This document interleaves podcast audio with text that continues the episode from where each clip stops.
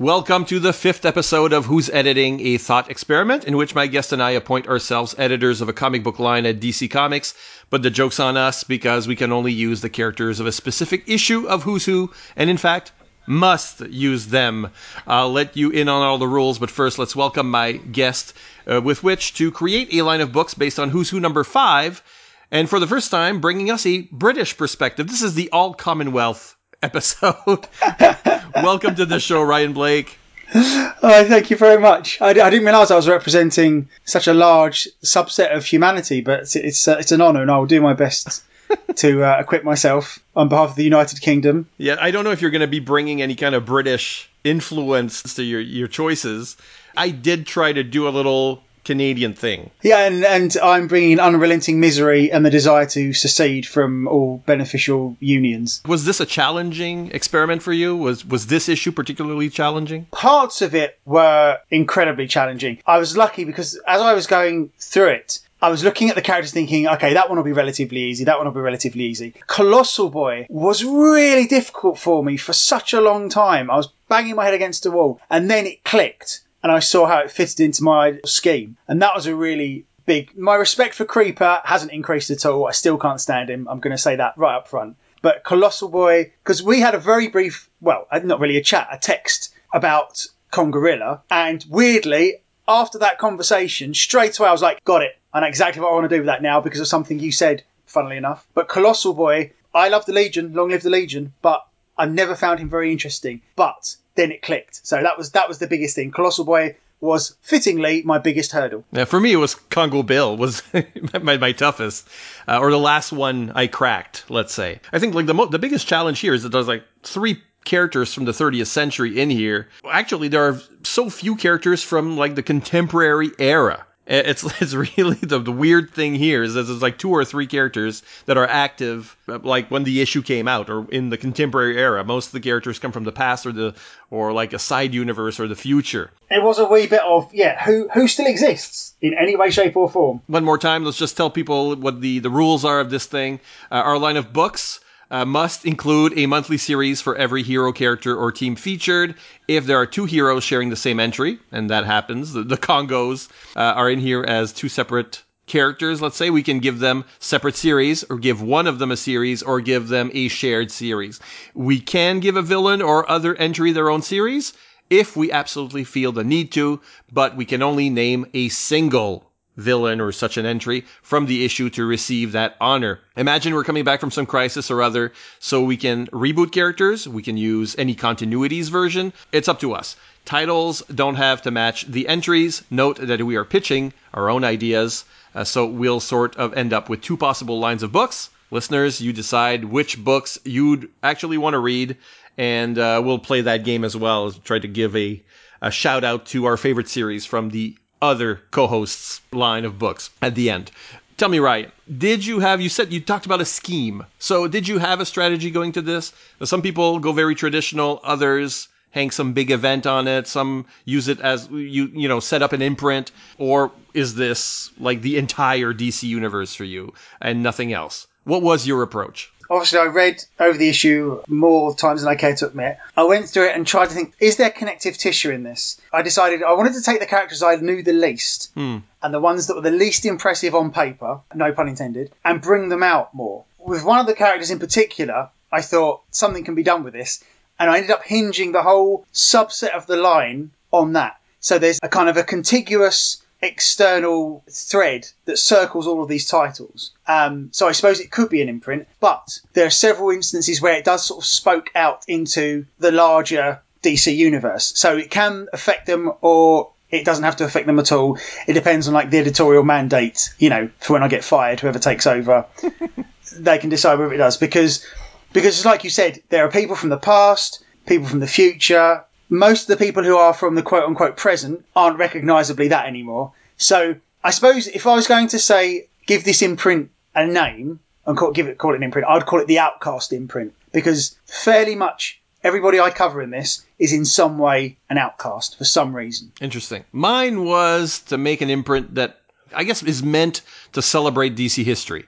So it's it's the 80th anniversary of the company, which is like right now, more or less. To commemorate it, I'm launching a line of books with a similar trade dress that has sort of a timeline on it, drawn on it, and each book takes place in a different decade. So I'm purposefully not putting these characters together in any way. So th- this is indicated the decade on the timeline somewhere. So none of my characters can interact per se unless they are older or retired or little kids running around. The rest of the DCU with Batman and Superman, etc., is still set in the 2020s as normal. It's run by other editors. The only caveat being that they can't use any of these heroes, my heroes, without acknowledging that they are from a different era. So their memories, they're older, whatever you want to do. So uh, this sort of timeline imprint is what I'm hanging this on. And it helps that there are in this fewer characters than in other issues, uh, or, you know, it's one of the lower yield. So we have to include a minimum of 13 books in our line and a maximum of 15. And really, that's if somehow Congo Bill and Congorilla got two separate books. Ryan, I'm going to hand it off to you first. This one, the first hero that comes up is uh, Western hero, Cinnamon. Where did you go with that? I didn't tweak too much with Cinnamon. I wasn't hugely familiar with her, and I, I, dug up some stuff. I'm a big Jonah Hex fan, so I kind of got a lot by uh, almost like you know cowboy osmosis, finding her through that. Hmm. She's on a quest now. In this history, I've tweaked it slightly because in the sort of entry, she her father's dead, and there's no debate about that. And she's on a quest for vengeance. In my take on her, her father's not dead, but has been taken, and she's trying to find him. Now, her father had an almost supernatural ability to find anyone, no matter where they are, and she's inherited that to an extent they were a team. They were a law enforcement team. Her father was taken. She was not with her father. She was distracted. She was chasing another criminal. The funny thing is, he surrendered to her for no reason. He was getting away and then he just stopped. And upon her return to town, she gets told she's been missing for more than a day. But she looks at her pocket watch, whatever, and to her it's only been a couple of hours. Okay, so there's, there's missing time there. And her father's gone. And the last thing anyone knows is that he was talking to a strange gentleman in a hat and a moustache, a strange hat that looked weird to everybody. And all that was left was her father's badge of office, which, although she doesn't know this term, has been mutated by some strange energy because the townsfolk say there was a strange flash of energy emanating from where her father disappeared. And that badge now acts as a kind of a Geiger counter for her. She finds that she follows the energy, it kind of leads her, and she now uses it to track down dangerous creatures as she looks for her dad. Because everywhere she goes, she finds another clue about her father following his badge, but also there seems to be some weird creature around, you know, a, a kind of a strange chimera thing. There always seems to be somebody else also looking for the creature. So her quest is basically, it's kind of a Weird West tale, kind of a mix between the old TV show Kung Fu and kind of like a man with no name thing. But it's it's a quest into the into the stranger, unseen side, similar to, but more pointed and directed to the period of Jonah Hex when it was written by Joe R. Lansdale um, and drawn by Tim Truman.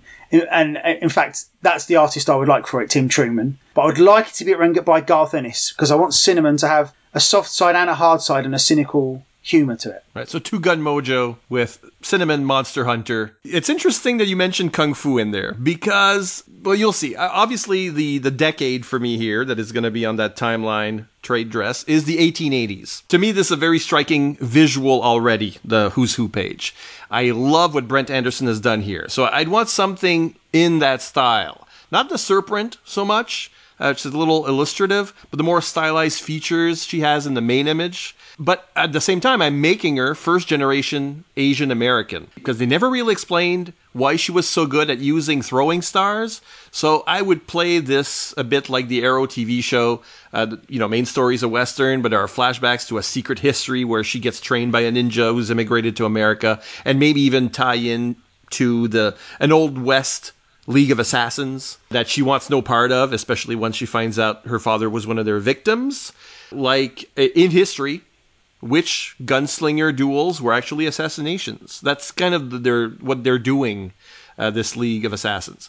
Uh, Cinnamon's on their trail, so yes, this is a western, but I wanted to have a crazy Hong Kong action movie feel. People think the western is dead, so this is a series that would give it a, a high octane shot in the arm. I, I, don't care about realism in this one.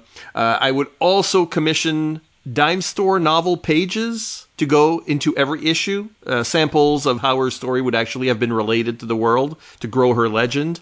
And the reason I'm doing that, as you'll see, is that I want to pay tribute to the the writing and art of the era presented in each book. So either just in the style of the the stories or maybe in little like add-ons like this, little extras like in this one. I want how it was written back then in whatever decade we've chosen to be sort of represented in a way. So that's my little extra for for cinnamon. Next up is Claw the Unconquered. Uh, so here I went with well the decade the decade uh, is 500,000 BC. So to make this work with my timeline scheme, I've done away with the other dimension. Uh, that this is normally set in. Uh, so I said this in antediluvian times, contemporary with Arion's Atlantis, more or less. Uh, but I keep the 15 worlds as 15 cities or realms seven in light, seven in shadow, pawns of the elder gods of light, and the shadow gods, just like in the entry. Pythagoria uh, is the neutral middle that, if it falls to one side or the other, basically decides what happens to humanity from then on Golden Age or Dark Age. In a cosmic screw up, Claw has been chosen to be both sides champion, and I would give a voice to both his demon hand and his benighted sword.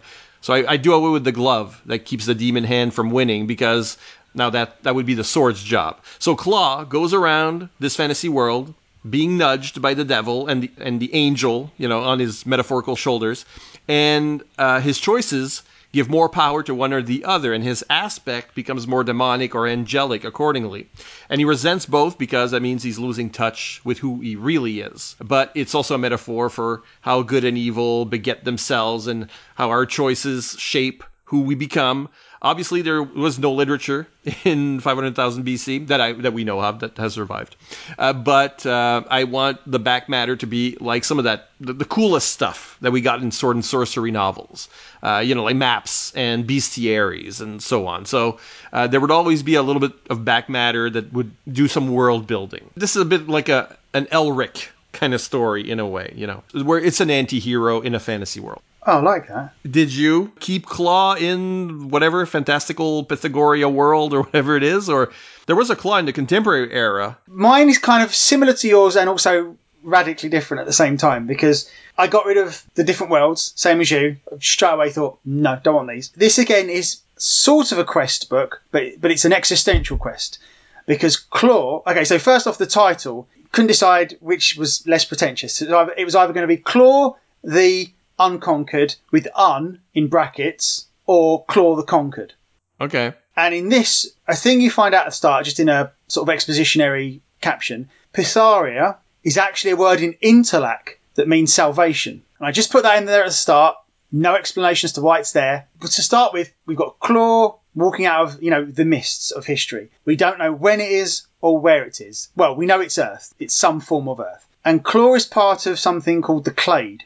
And he's the product of a superstitious time in a fantastic world that's primitive. He can only understand things in terms of gods and demons, not sort of an objective reality. And I know this is DC Comics, but he was told that he's been tainted by a demon in some way and that he would eventually be swallowed by his demon side. But he was given a chance at redemption by someone claiming to be a god of light that bequeathed him a gauntlet that hides his secret shame and stops him from becoming more demonic. Okay, it's kind of like a, a, a sort of a vaccine kind of a thing for him. Okay, because this is how he processes things. But the gauntlet also allows him to travel to far off lands.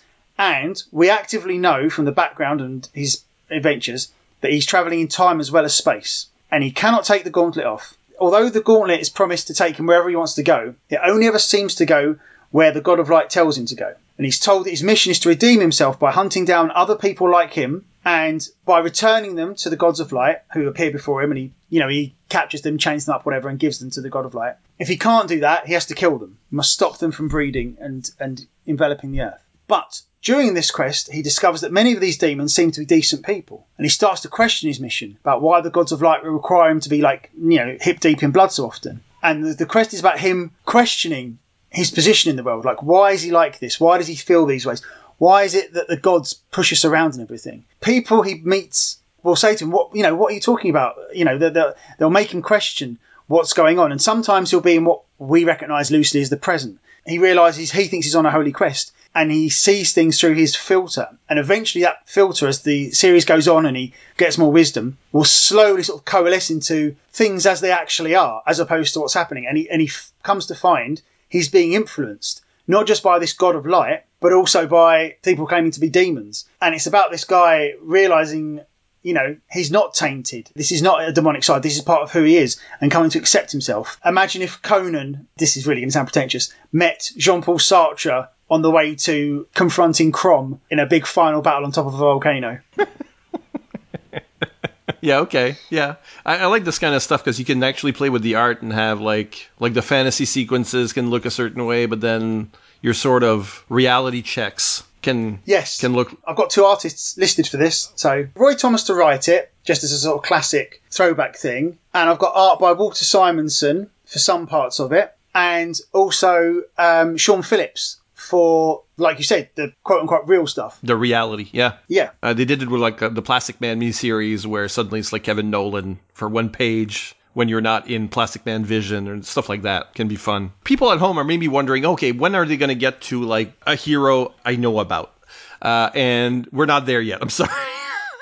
Because No. next up is Colonel Future, who was, you know, just appeared in a couple of Superman stories, really. What do you do with Colonel Future? the title is Colonel Future, Agent of Cyborg, and Cyborg is an acronym. And just to give you a, an initial heads up of the flavour, I've got I want it written by Rick Remender, and I want art by Darick Robertson. I threw most of him out, except for the costume, which I love. So Colonel Edmund Hamilton is a man on the edge. He witnessed some event whilst serving for NASA in the um, future planning department. He witnessed some kind of event. It altered his perceptions and he started to get tormented by visions of the future. So he quit NASA straight away. And these visions of the future caused him to he walked the earth. Again, little bit kung fu, but but only for a short time. So now he he doesn't have any heroic aspirations at this point.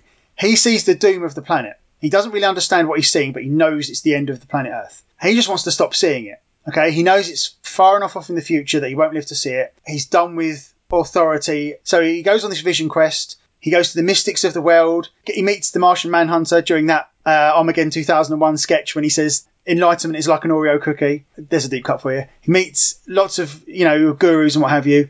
Nothing stops these visions. So he turns to science instead. He walks into the lab of Silas Stone and he shares his vision of these creatures running amok on planet Earth and ultimately destroying it. He says, Look, please give me something to stop my mind seeing the future. But unbeknownst to him, Silas was also tormented by this vision. He's a man of science and he objectively knows this is a thing, this is real. But Silas agrees to make him a neural implant, something he can plug into his brain that will just stop them stop it happening. But changes his mind whilst performing brain surgery on him, and instead he connects Hamilton into his mainframe and extrapolates from his visions exactly what he must do to save the world. Unfortunately, the side effect of this is Colonel Hamilton's body dies on the operating table. His mind was kept alive in the mainframe long enough that Silas was able to manipulate the stock market, become very rich, build resources. Colonel Hamilton siphoned off some of these funds and built himself a biosynthetic body, a little bit like Data from Star Trek crossed with a replicant from Blade Runner. He now calls himself Colonel Future and he walks the earth once more, trying to help out the little man in the time the world has left. Because he extrapolated and removed the ability to predict the future with him, housed in his biosynthetic body, the monolithic forces of Cyborg, who are now very big and powerful and rich,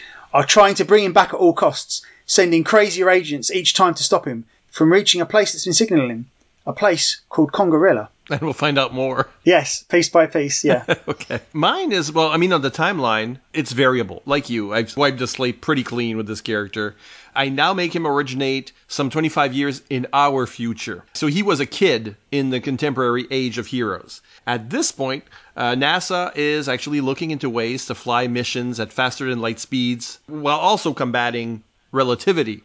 And so that's his gig, and he accidentally discovers time travel. But also, that his coworker David Clinton, that name should sound familiar to people who've read the Who's Who issue, that his coworker David Clinton has been mooching off his research and is already using time travel to change the course of history by creating a secret society called Chronos. See what I did there? And that society is all across DC history. Feeling responsible, Colonel Future steals his own equipment from NASA and goes wherever he detects temporal interference to stop the agents of Chronos from corrupting history. So he's the connective tissue of the line, with uh, different storylines going on in different eras, covered in the line of books, but maybe also outside of it. So he might meet Cinnamon one month, Claw the other, and also go to eras that don't have their own book. Of course, the cover dressing basically would change dates every month to tell you where Colonel Future will be in that issue. And ultimately, at the end of the year or the experiment or whenever I get fired, if DC wants to bring mm-hmm. some of these characters to the contemporary era, they would do so through the Chronos Colonel Future storyline because there's a time travel thing right there baked in. Up next is the biggest hero we've had yet Color Kid. Who's the best known? I just want to point out that it's misspelt in this Who, so there is a U in colour. In Interlac, who knows? So uh, mm-hmm. I set mine in the 1960s, the late 60s. Uh, in other words, Color Kid is not from the Legion's time. Similar origin with a lab explosion giving him the power to change things colors, and now he's using it to further the peace and love movement. He's pulling stunts like giving racists dark skin and enlivening protests with color shows. And I mean, it's also hard not to look at this character's costume and not see him today as an avatar of LGBTQ plus rights. It's almost painfully on the nose, even if it's just a coincidence. So I wouldn't force him into any given box, whether gay or trans or bisexual, but simply I'd give him a fluidity as to sexual preference and gender. So the book is a strange hybrid of worn on your sleeve liberal politics and Silver Age ridiculousness. Uh, I want this to speak to the idealism of the time. So Color Kid, who sometimes goes by Color Queen, just like in that Substitute Heroes special, is naive, but we, the reader, will be allowed to see the hero's successes with some irony, knowing what's coming in the future. You know, it's like rose colored glasses kind of thing. Fun, clean artwork and humor. I'm thinking Ty Templeton as both writer and artist, for example. It worked for my Chlorophyll Kid pitch, so I might bring him on for every substitute hero. I don't know. So uh, that's my color kid. What's your color kid? I went the opposite way. Dark? Uh, well, yes. My title for this would be Color Kid with a U The Coming of the Vacus. I would like it to be written by Noah Hawley who was the sort of showrunner for the Legion TV show. I would like Grant Morrison sort of help them out with the writing of the comics. And again, art split between Ariel Olivetti and Mike Allred, and you'll see why. So, Color Kid's name is Ulu Vaca. Vacus is a Latin word for evil. And I also thought, okay, so what can we do with that? That can also be a slight misspelling of that with a couple of K's instead, could mean vacuum intellect. So I've got Color Kid being an orphan, and he's given the name, it's like kind of like a John Doe but more scientific vacuum. The first line of this is Ulu Vaca is perhaps the most dangerous being to have ever lived. He can literally imagine or ignore you out of existence. So Ulu Vaca, in, in my take on him, and I've not changed the costume or anything of, but he wasn't rejected by the Legion and put in the Legion of Substitute Heroes because his power was no good. Brainiac and Computo saw him and calculated this guy's way too dangerous.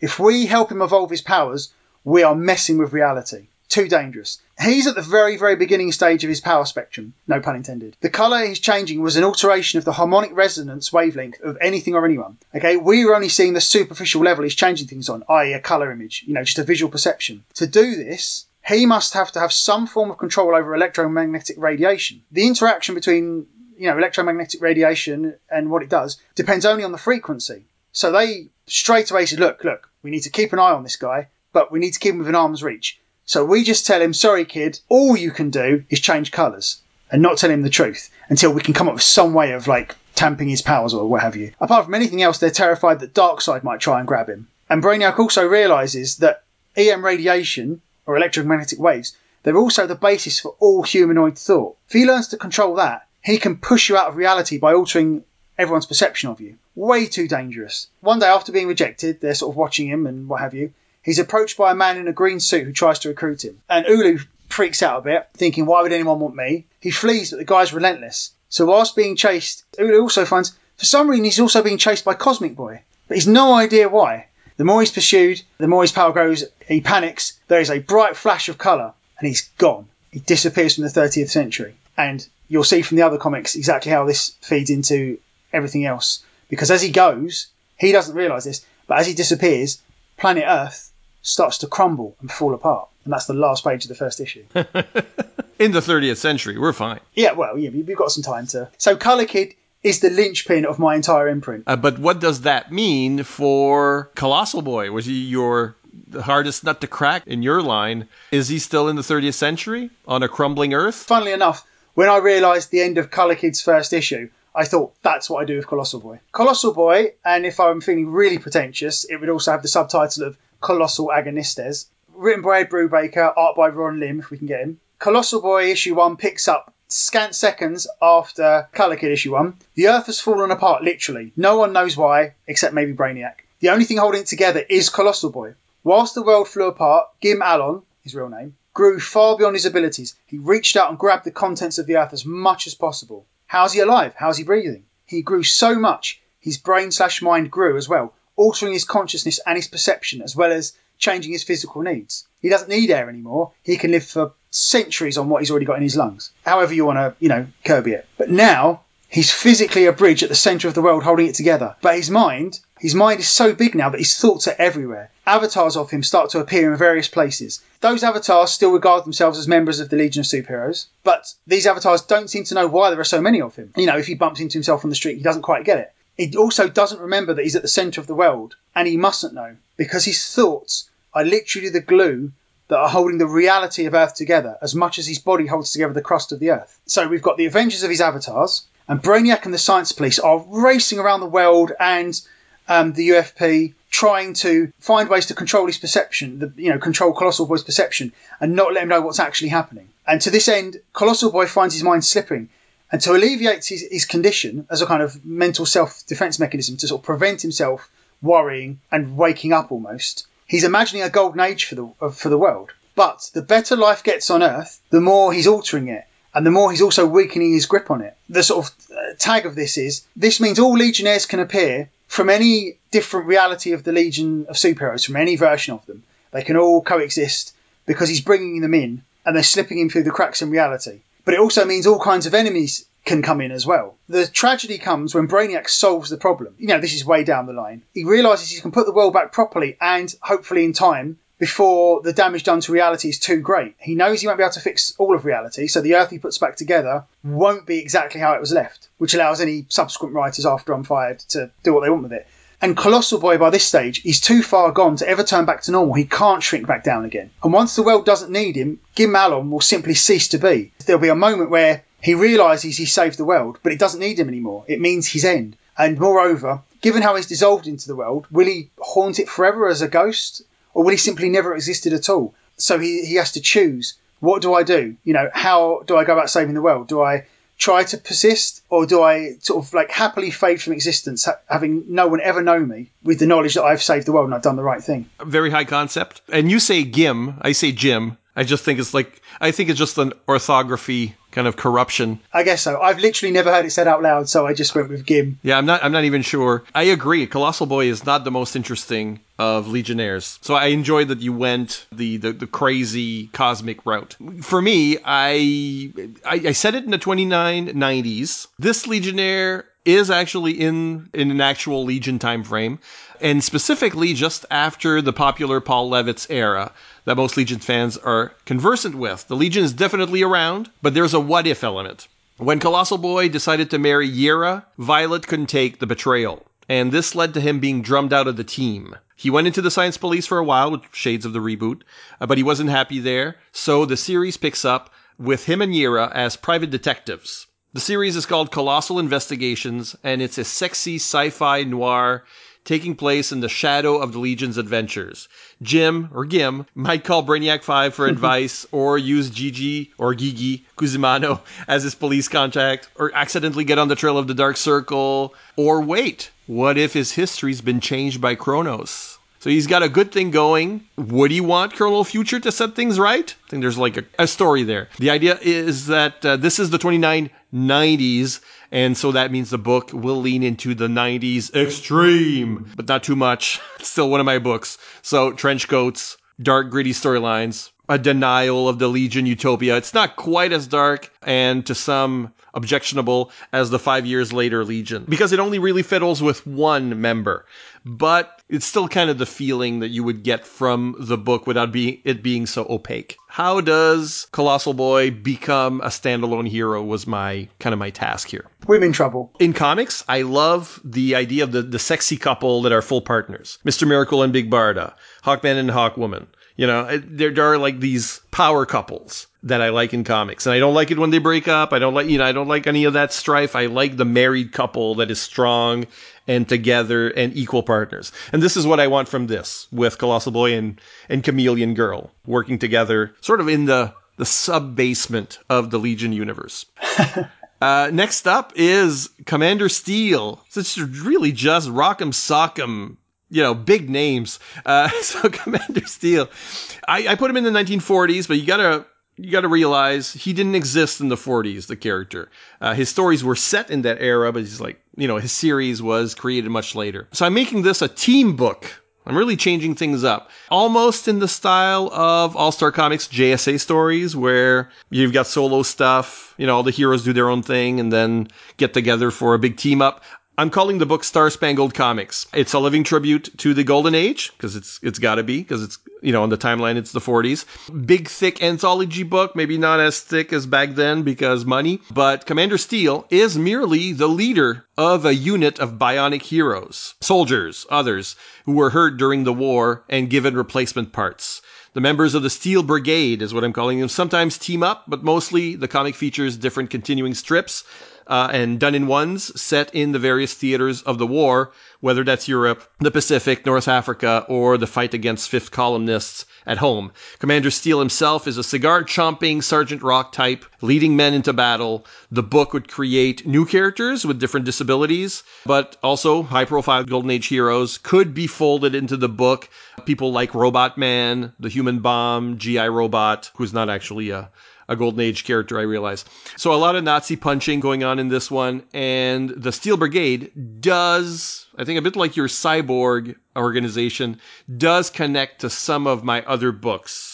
As you'll see, so this this is a recurring motif. I like that. I mean, with Commander Steel, he's a bionic soldier, and you know you've got to be careful just not to turn him into Captain America without a shield because that's what he is. that's I mean that's what he is. Yeah, exactly, exactly. I mean that is yeah.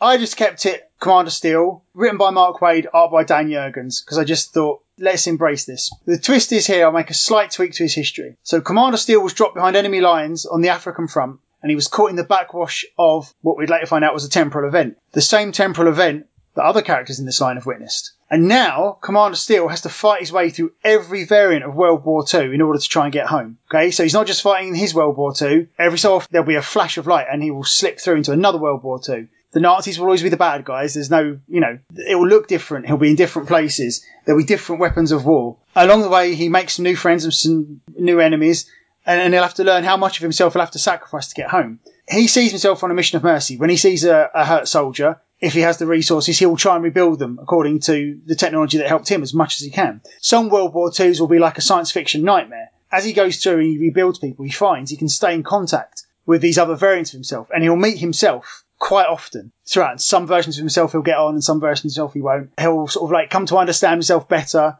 and he'll come to understand the nature of war, and he's trying to find a way to, to get home. Eventually he will, but when he does that, he won't be a soldier anymore he'll be someone completely sick of war, and he will reappear approximately 2020 to present, whatever the contemporary day, you know, days, depending on how how long the World War II section happens, outside a place in Kenya, a place that he will soon find out is called Congorilla. That's where we're at now. Congo Bill Congorilla is the next entry. Is your line staggered? So we'd follow Commander Steel for a couple, a year or a couple of years, and then suddenly Congorilla, boom, you know, that storyline starts? Or well, Congo Bill slash Congorilla, I've got them as two separate books, but they could be a flip book because they're obviously connected. Because in this, Congorilla is not an entity, it's a place. Congo, as in the Congo, but the second half is an acronym. The Redoubt for Integrated Life Location Actuality. There's something called a clade, which is a group of biological taxa such as species that include all descendants from one common ancestor. So, for example, the Neanderthals, Cro-Magnon, uh, Homo sapiens, all that. That's that's a clade. On our planet, it's a bit less complex, on DC Earth, on Outcast Earth, the metagene makes this more complex. The clade is much wider. The reason I talk about that is because Congorilla is a cover for a subset of a future civilization that's trying to save the Earth. It's run by someone known only as the Rock. There is a tesseract buried somewhere in Kenya, finds itself on like a ley line dragon line nexus that powers the city. Congorilla, the place, is traveling slowly backwards through time, trying to recruit individuals that represent all the genetic diversity of the various species and kind of be an enclave, a safe place for them to go. So that if the Earth is destroyed, the human species, all its genetic diversity can be repopulated somewhere. And there's a prophecy in Congorilla that the world will end in 2998. Okay, so Commander Steel can meet up with Congorilla at any point during its ongoing narrative because Congorilla's moving backwards. So Congo Bill, written by Garth Ennis and art by Glenn Fabry. Congo Bill was originally a man from the Wild West, a sheriff, a tracker who specialised in the Weird West, who one day took on uh, a strange case. A man named the Vacuum Kid was causing trouble and he was the only man who could track him. And as he did so, he found himself being transformed by his prey as he approached him, transposing him time and space and subtly altering his form and leading him to what is our rough present, slightly before, and he became a corporate president because he had to rebuild his life because he'd lost his daughter back at the turn of the century. He did this because he knew where a lot of Confederate gold was buried and he didn't want to bump into any descendants or anything in this new time.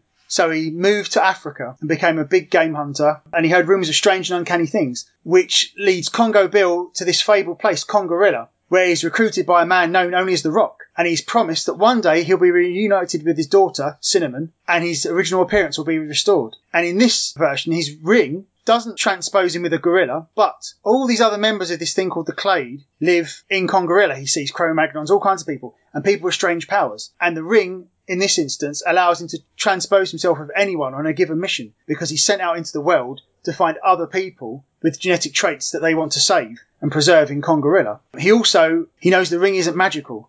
It's some kind of bizarre technology. Is Color Kid in issue two already in the Wild West, or is he really bumping around time? Oh no, he's yes, you'll come to. He's bumping around time. So at some point he runs into the guy who becomes Congo Bill, and yeah. So your line is a, a lot of like foreshadowings of you know at some point this must happen so it's full of crisscrossing timelines. Yeah yeah and the thing is though it's still fairly loose so you don't need to read every book. Maybe a bit more fleshed out if you do but everything will eventually get explained in every single book. The timelines are fluid in that color kid can come to the 1898 and cinnamon at any point. For me, Congo Bill uh, and Congorilla, I just put it in one book, or there's no two books here.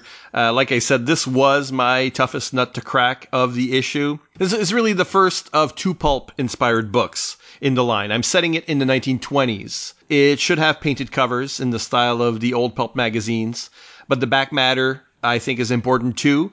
Uh, so, well, here's the idea. Congo Bill is really the villain of the book. So you'll love this as um, as one of our colonial masters. He's a great white hunter. He exploits the land and its people. He's generally everything that's bad about colonialism. But someone, or rather something, is onto him. And that's the golden gorilla of legend that's ruining his business at every turn. What he will come to find out is that the gorilla is possessed by a person or persons unknown, rubbing the magic ring and switching places with the ape, as just like in the original story.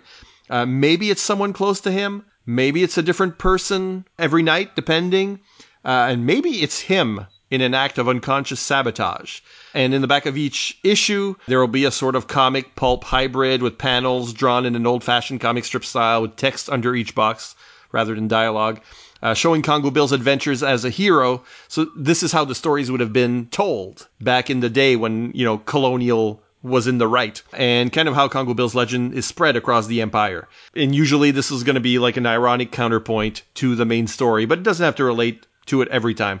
But I'm really I'm making Congo Bill like this like a villain and the Congorilla is the hero, but the mystery of who Congorilla is or what Congorilla is is kind of the the motor for for this series. This is number 1 on my Commonwealth connection.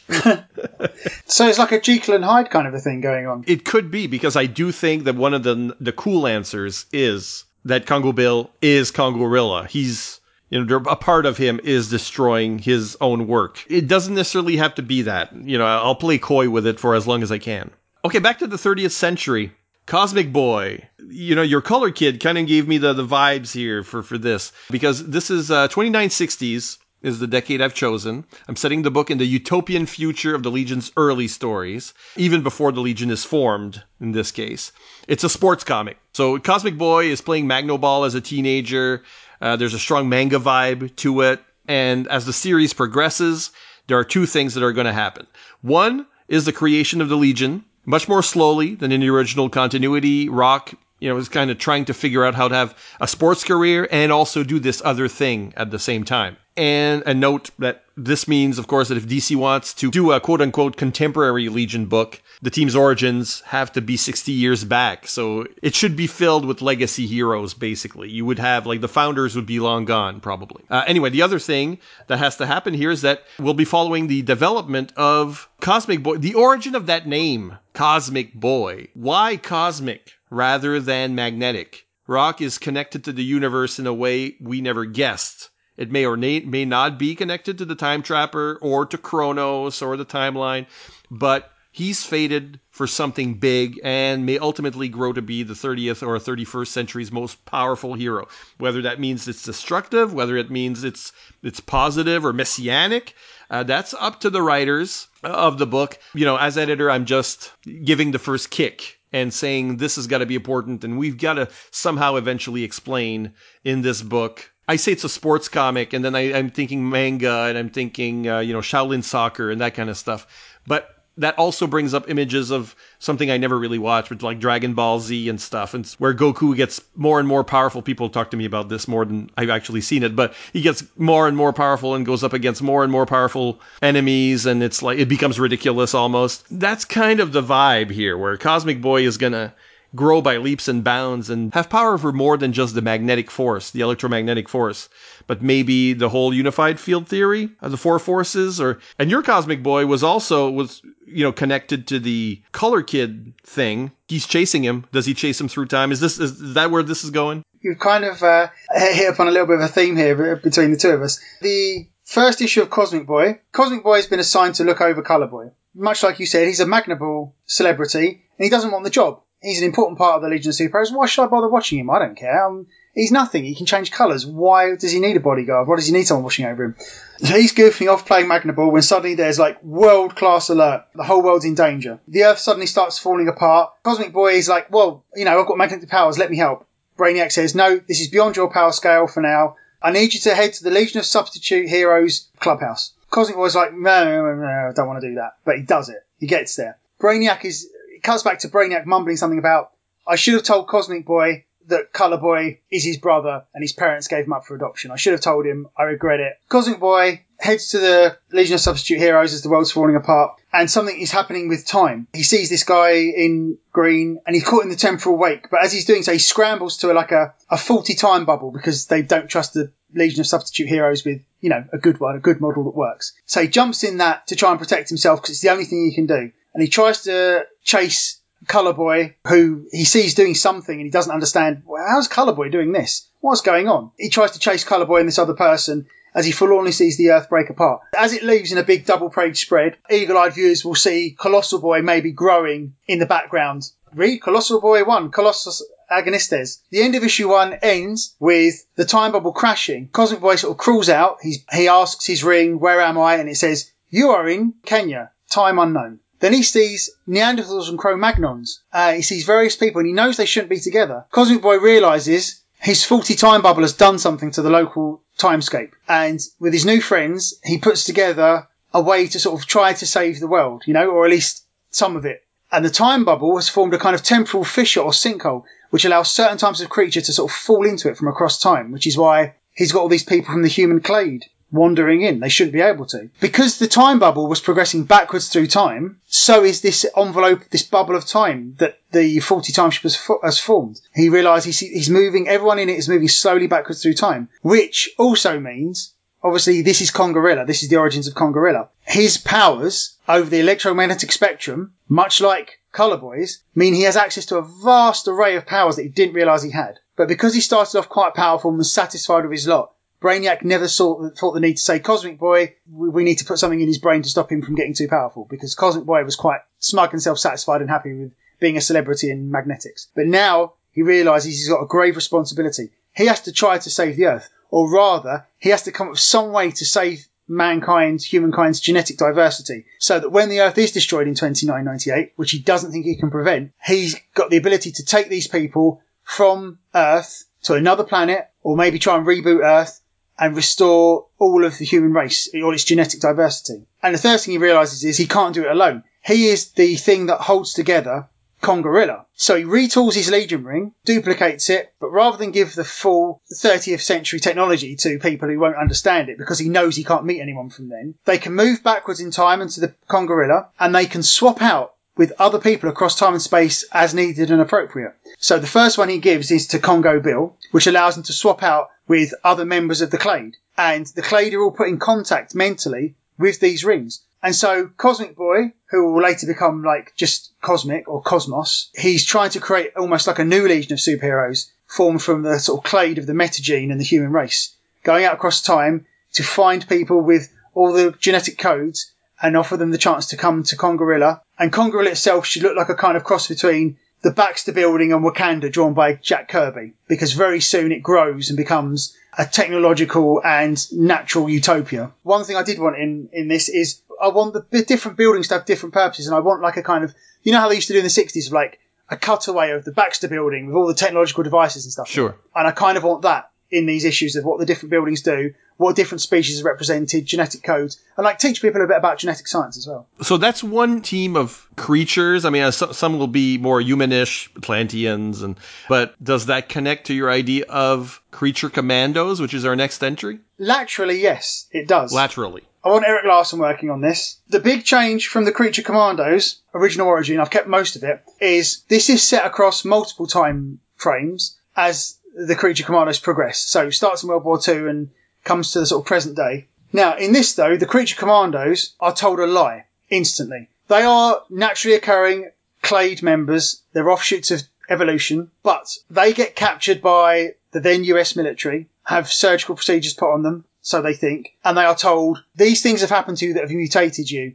You know, you're, you, this is what you look like, and they show them like a stock photo, and they say, look, you work for us for the war effort, and we will cure you. And so they hypnotize them and dupe them into thinking they're regular humans who have gone through something unfortunate that has mutated them. They've got all the same powers and everything like that. They fight during World War II. Throughout that, they will run into Commander Steel at some point, who, during this team up, it's quite tragic for Commander Steel because he meets these people and he thinks, oh, well, I can't be on my Earth, so I'm going to wait for the next flash of radiation and leave. And he actually doesn't realise he's back on his Earth. And so these creature commanders at the end of World War II come across a Nazi lab right at the end of World War II. And they find out that the Nazis have got people working for them similar to them, different powers similar to them. By smashing this place up, defeating their enemies, they look at the Nazi blueprints and realise, oh my god, this is what we actually are. You know, the Nazis being into genetics and everything, they've been recruiting every kind of clade thing because, of course, Congorilla is active in this time and they're trying to stop the Reich from doing this. And the, the Congorilla are a huge enemy, a thorn in the Reich side. And the creature commandos realise, oh my god, we've been betrayed by our own country. And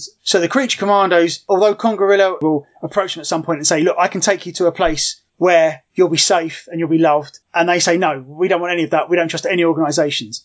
So the creature commandos walk the earth for decades trying to help out people. And they're like a third faction in this. They're trying to like not recruit people, but kind try and keep their own kind safe and live their lives as well as they can and try and find somewhere they can go. Uh, and that's the tragedy. They don't realise that Congorilla was somewhere they could trust. Obviously, because they've got to live as well. People hire them, kind of like a supernatural A team, maybe. And they are trying to sort of like understand that they have a place in the world, even though the rest of the world isn't necessarily ready for them. And when they get to the age of heroes, they are able to come out more and live more of a life. But when they do do that, they expose themselves and that leads them into another book later on in the series that they will run afoul of. Okay, we'll keep an eye out. I, I put them in the 2000s because I've already used the 40s for Commander Steel. So 2000s for these guys is a kind of what DC already did with them with uh, Frankenstein, Agent of Shade in recent years, in that they are somewhat contemporary experiments gone wrong.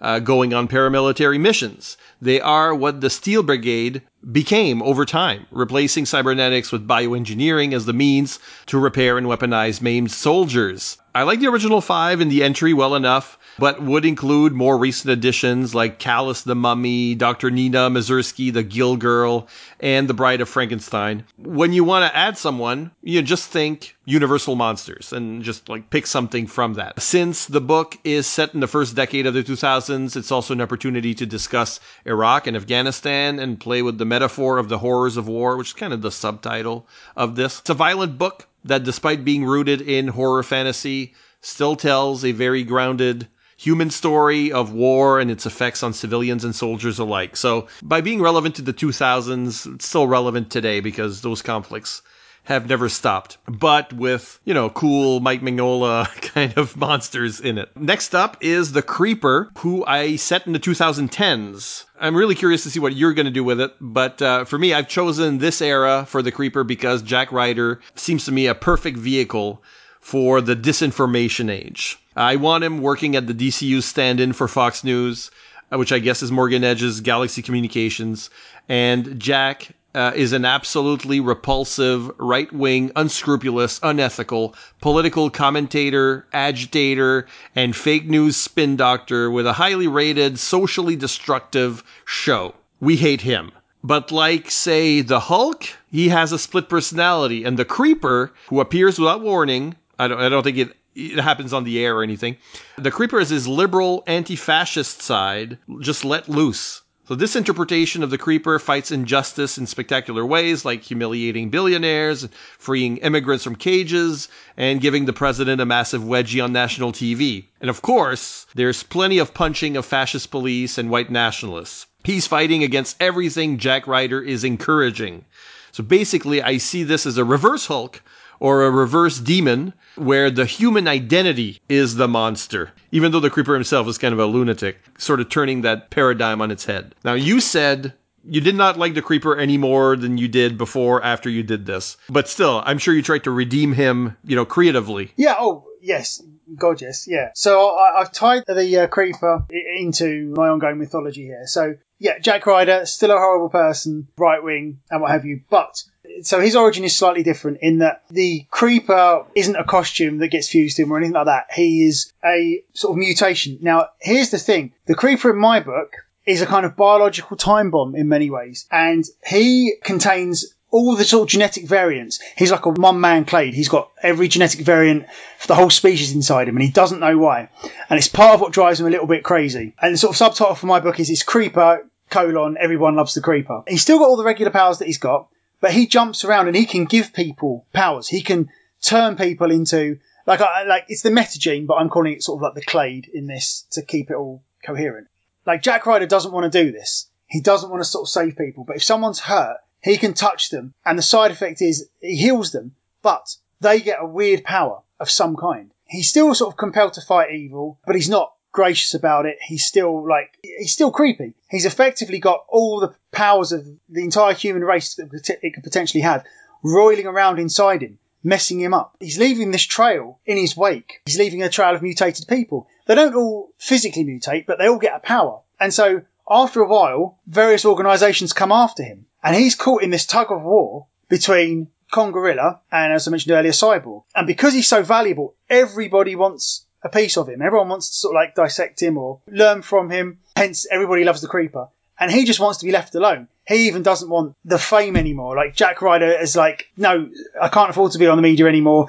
Uh, this damn Creeper thing. To the point where, funnily enough, he ends up where you started it with a direct split in his personality. And Jack Ryder's hatred for what he's become causes his personality to sort of bifurcate. And so Jack Ryder and the Creeper start arguing with each other, and that gets them into trouble as well. The Creeper eventually will manifest the ability to separate them, and they will literally be able to argue in person and fight. They also realise in short order they need to merge back together again to survive. And so it's about do we take on this responsibility? Do we g- gift this bizarre genetic gift we've got to mankind? Or do we just keep a low profile? Do we run? Because the creeper side of him wants to help, much like in your book. But the Jack Ryder wants to just never ever let the creeper come out and lead a quiet life and stick to his own path. He later will find out about Congorilla's prophecy that the world will end in 2998 and that he could potentially stop it, which will add a new layer to it. because he also hears about this other organisation, Cyborg, and their method for saving the world.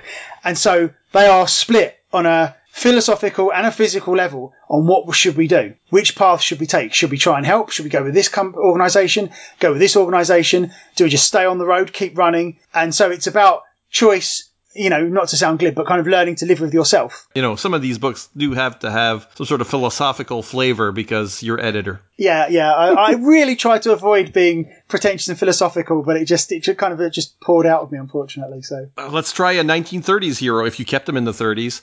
Uh, the Crimson Avenger is uh, like a golden age hero. So what did you do with him? Still called the Crimson Avenger. We can have any writer or any artist, can't we? Doing these. They don't have to be alive. Well, I, I've tried to keep people alive or just say, you know, art like that person okay. that is no longer with us. If I had my druthers, I would have had Maxwell Grant, the author of the Shadow Pulps, writing this. But as it is, I've got um, Howard Chaykin art and someone like Chuck Dixon because I want a cynical edge to it. And so I've kept almost all of Crimson Avengers origin, except it picks up from the point of the explosion. He gets an illness, goes to Malaysia, uh, he's going to die. Basically, blows himself up to stop some criminals. Is where the comic books leave him. I say, what if he didn't die? What if the explosion was a cover up?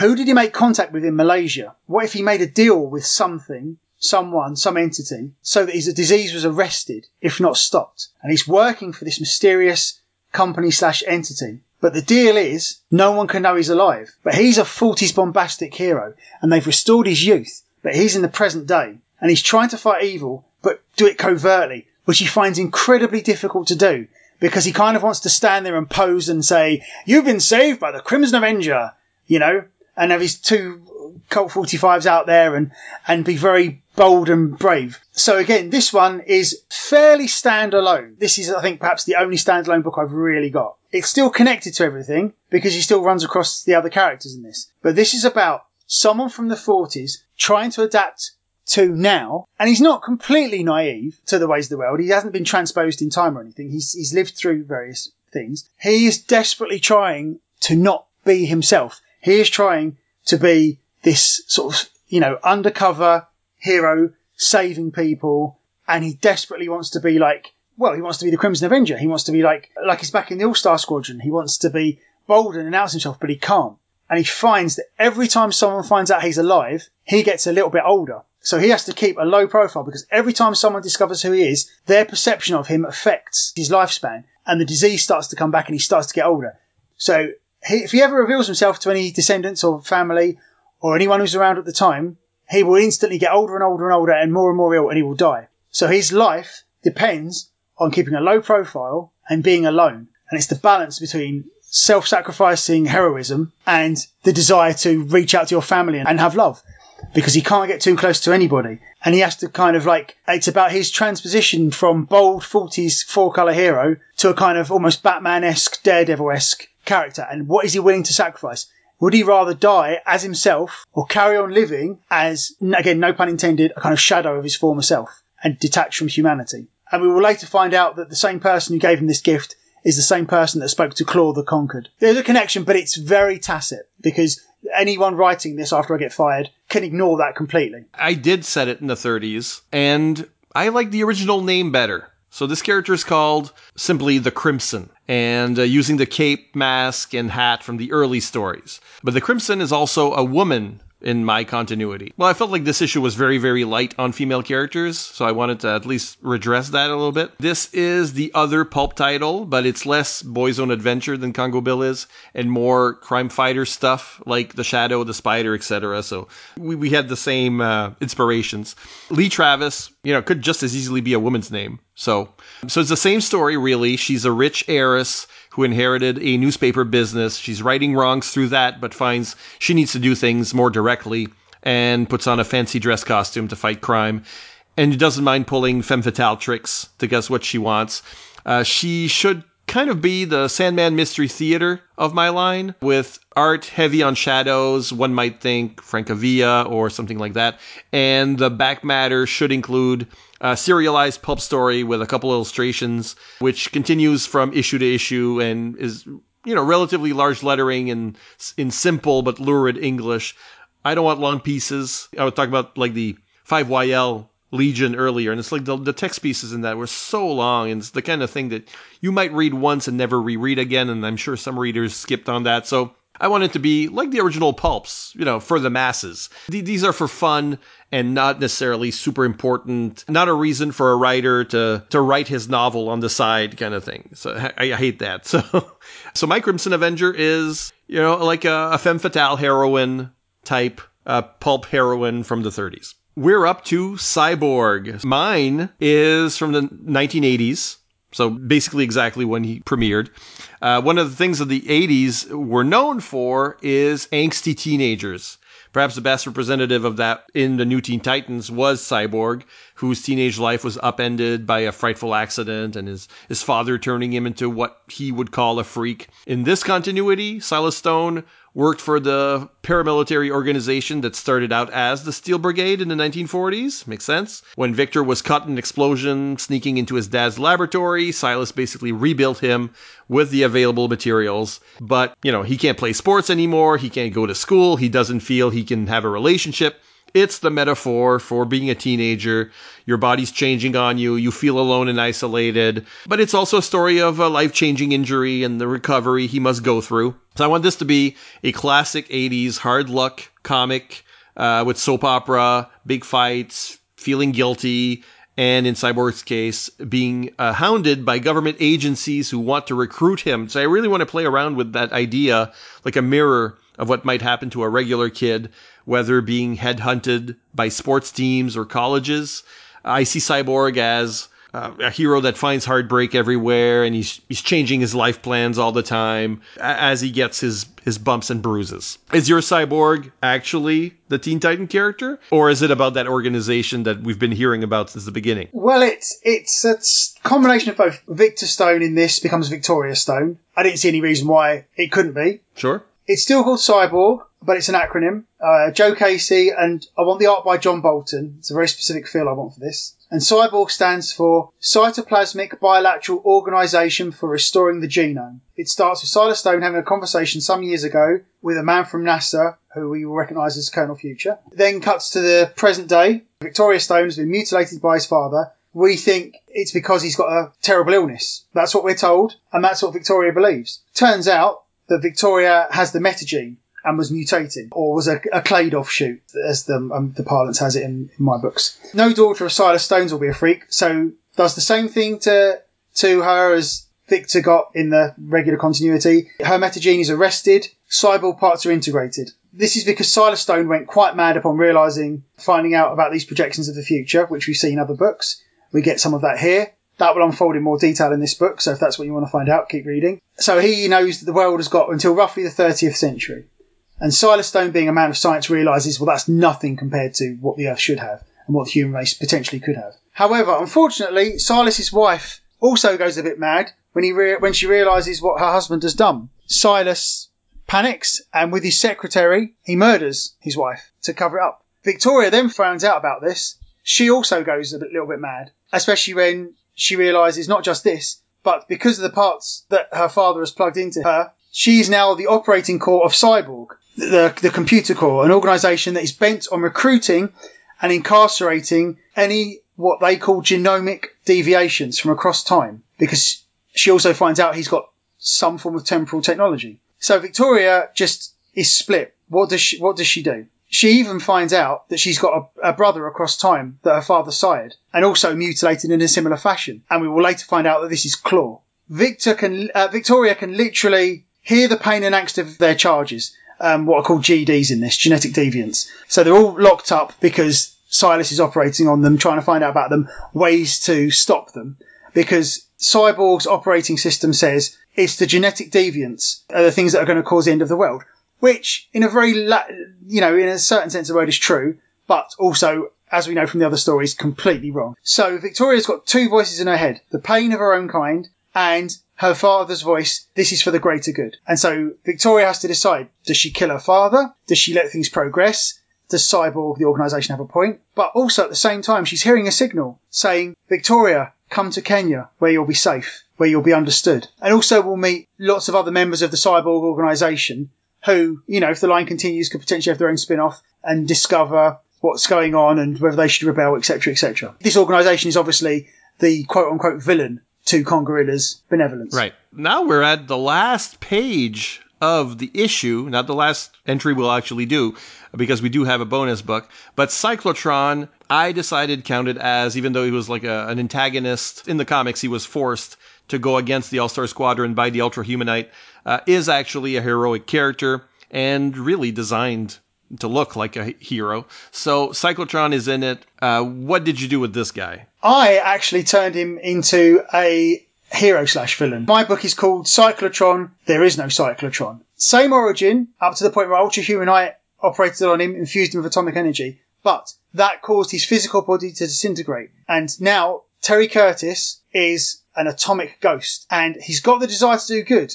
Absolutely wants to do good, but he is like a, an atomic ghost, so he possesses bodies and he burns them out really fast. And this can happen in any time period because he doesn't have to worry about linear time particularly. He can only go in one direction, so he starts in the 40s and moves forward. A lot of the time, he's in the body of a person possessing them. They don't know anything about it, but their body gets used up. And he's like, oh my god, I've got to stop this villain. But if I do, I'm going to kill this person. You know, the wages of sin, he's thinking, the greater good surely is to stop this villain and let this one individual host die because otherwise this villain will kill lots of people. And it's about that decision and he keeps making it. And so a function of his powers not being shackled by linear time means that if he kills a bunch of people in, say, 30s, he, the guilt might be too much and he'll jump forward to the 50s where people might have forgotten about him because he can't bear it.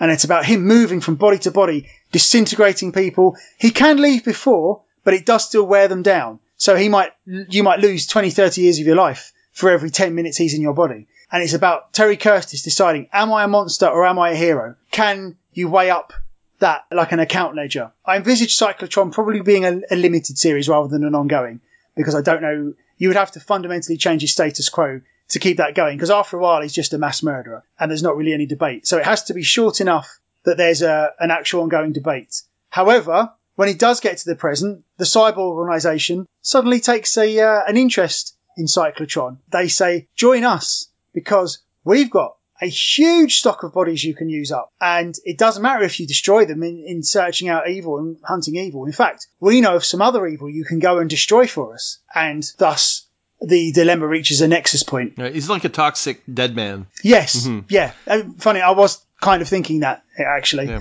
I mean, if he gets into cyborg, the book could go on. It could have more legs, you know, if you just simply you did change the status quo. He did get cured, or for me, I I think mine has some legs. This is one where I made changes after I wrote my blurb. And, uh, you know, it's kind of, as you'll see, it takes place in the 50s. I decided that the first hero of the atomic age would be Canadian. I promised this at the top of the show. Hmm. 12 December 1952. Chalk River Laboratories in Chalk River, Ontario. Partial meltdown, about a 10,000 Curies released. It took two years to clean up. That's the real world. In the DC universe, I was going to have Terrence Curtis miraculously absorb the whole thing and become Canada's first superhero. But I had the word cycle in Cyclotron going round and round my head for the better part of the week.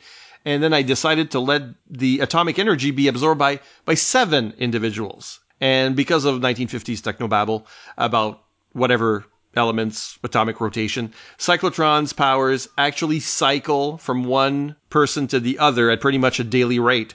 Each of the seven have their day of the week in which to be cyclotron, and each one is based in a different part of Canada.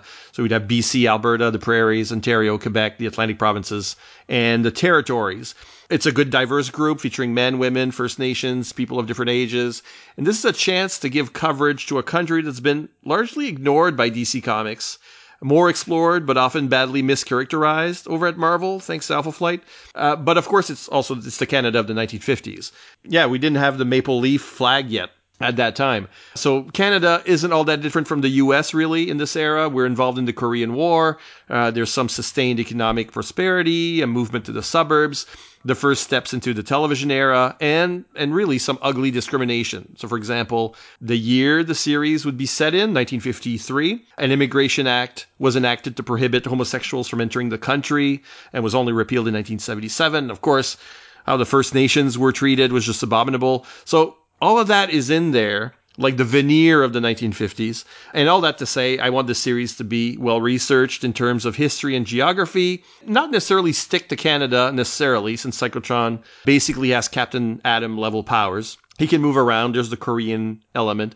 I don't think there's necessarily one way to do 50s comics. They were pretty heterogeneous. And just like this strange team, depending on the day or the character that is inhabiting Cyclotron, we can do different kinds of 50s stories. But we could still do like in the back matter at the uh, in the back of the book, we could still do like old flashbacks from the early Silver Age where, you know, the science of the story would be explained in a one-pager hosted by Dr. Curtis, like a wink to that era. I, I promise a, a Canadian book, Cyclotron is my Canadian book somehow it was kind of rather boring without the cycle idea. It was just like an atomic hero that we've seen, whether it's Solar or or Captain Atom or so that was my kind of askew take that I came up with maybe a week later. And uh, well, that brings us to the bonus book. So uh, you had a chance to create a book from other entries in, in in the issue.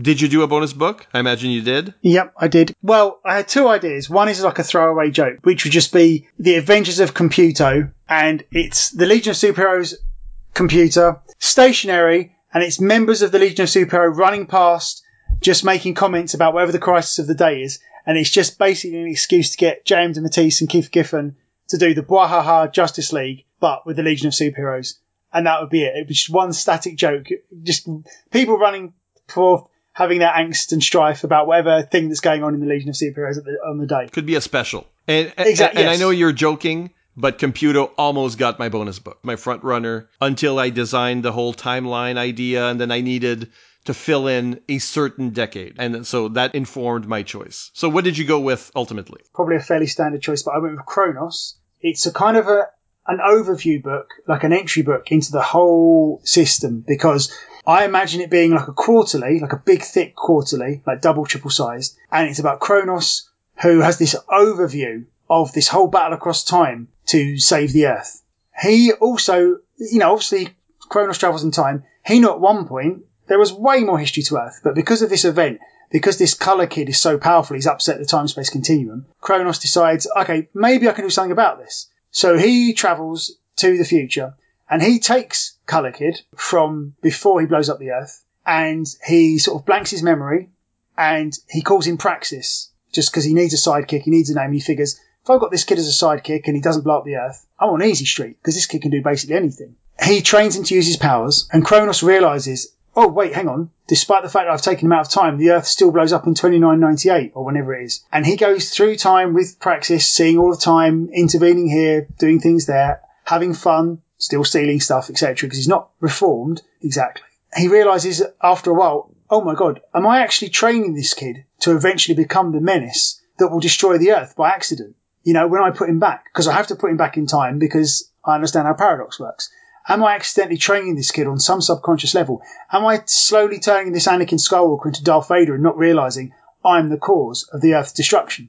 People can buy this book as an entry point. One day they'll be investigating Cyborg. The next they're dropping on Congorilla, Commander Steel, Creature Commandos. It'd be like a, an anthology book, but with one core story written by a core team and other people from their books can do short little vignettes to try and attract new readers.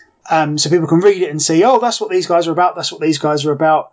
That's fun. I might pick up this book as well now. So Chronos and Praxis is my bonus book. Imagine if you were actually editing this line.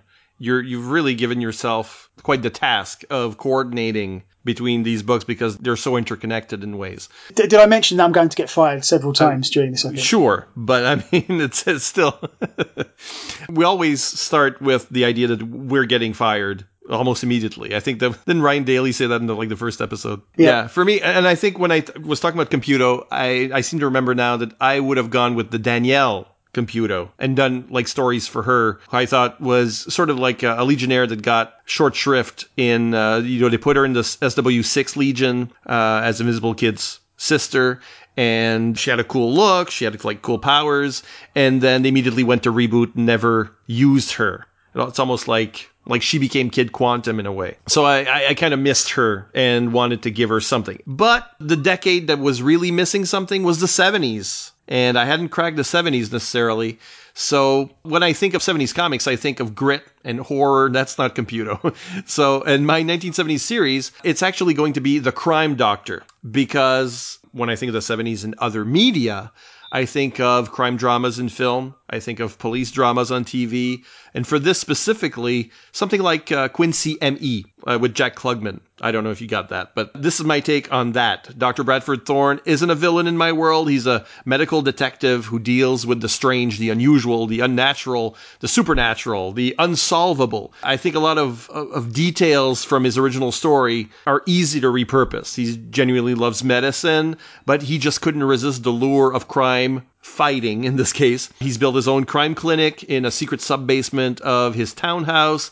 In my series, he's a hero, but he's also a tarnished one who can get very cold and calculated and break the Hippocratic Oath when he thinks the situation warrants it. This is mostly a mystery series, but he can get into the action as a vigilante, uh, wielding a gun, a scalpel, a syringe, using his medical knowledge to effectively disable opponents. And that opponent could be a werewolf or an invading alien. You know, things can get weird. Medical puzzles could definitely go down the X Files route, or I guess it's the 70s, so the, the Kolchak route. I also want him to have a good supporting cast, like a family that doesn't know what's happening under their feet, uh, a nurse who's in on it, the people at his work, you know, the above boards clinic who aren't in on it. So here, I know Gene Colan isn't with us, but really it's that kind of look I'd envision mm. for the art. And for the writing, someone who maybe used to be a medical doctor. Like my dad used to read these medical mystery novels written by a former physician, allegedly. Uh, and that's the kind of attention to detail I would want out of this. So that's my, basically my whole timeline. And this is a section of the show where we sort of wax each other's cars and say, well, if I only had money for one comic from the other guy's collection, what would it be? Let me start. It's so interconnected and you can only buy one.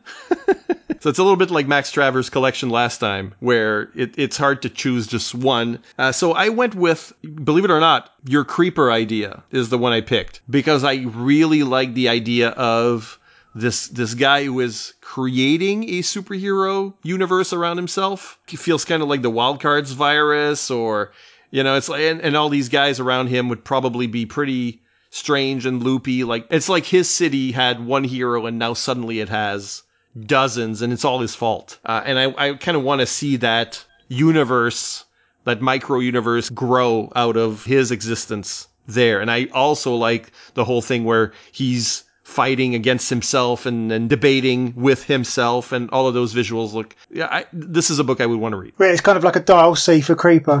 Yeah.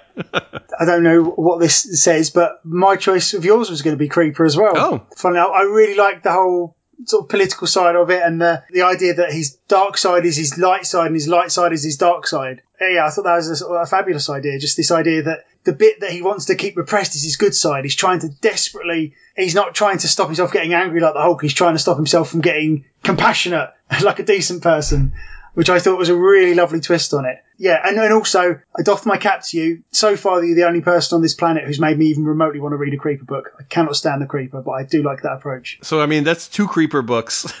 like, your hated character is the one that got the two votes. yeah. Like I always say, every character can be unlocked, can be interesting, can be. You just have to put the effort into it. Well, dear listeners, it's time to go to fireandwaterpodcast.com. Tell us what you think. Would you read any of these books? If you were in charge, what series would you offer uh, using these characters? And if you like this content, think about visiting our Patreon page at patreon.com slash FW podcast. I hope you had fun, Ryan. I did. I had a great deal of fun, and I've learned a lot about myself. That's the important part. So thanks for trying the experiment with me. Until next time, who's editing? We, we are.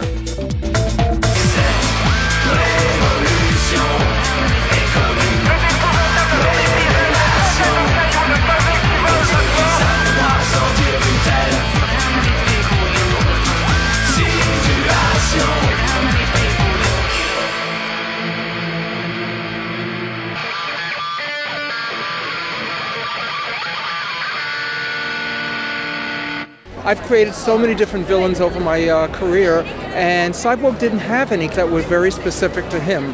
Victor is a character who has machine parts but really wants to be a human. We have this new character who really wants to be a machine and Victor holds the secret of how to do that. And it goes from the 1800s in Japan to right now. And it introduces a lot of giant robots, tons of giant robots.